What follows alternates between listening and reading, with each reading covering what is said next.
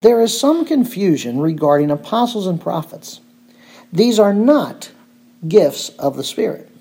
1 Corinthians 12 28. And God has appointed in the church first apostles, second prophets, third teachers, then miracles, then gifts of healings, helps, administrations, various kinds of tongues. The apostles, prophets, and teachers are part of those God ordained offices which Jesus gave for the perfecting of the saints. The term has appointed in 1 Corinthians 12 28, tithemi, points to the fact that God ordained apostles, prophets, and teachers for the church. The term then in verse 28, epeita, means soon afterwards. In other words, soon after the gift of Christ was given to the church, the gifts of the Spirit were given to individuals.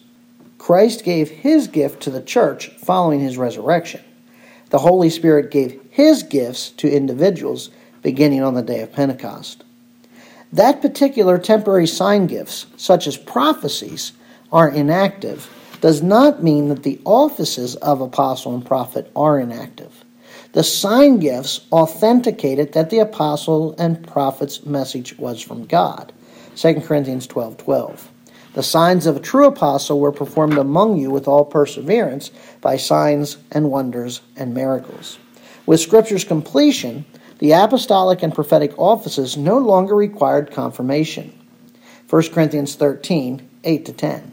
Love never fails. But if there are gifts of prophecy, they will be done away. If there are tongues, they will cease. If there is knowledge, it will be done away. For we know in part, and we prophesy in part. But when the perfect comes, the partial will be done away.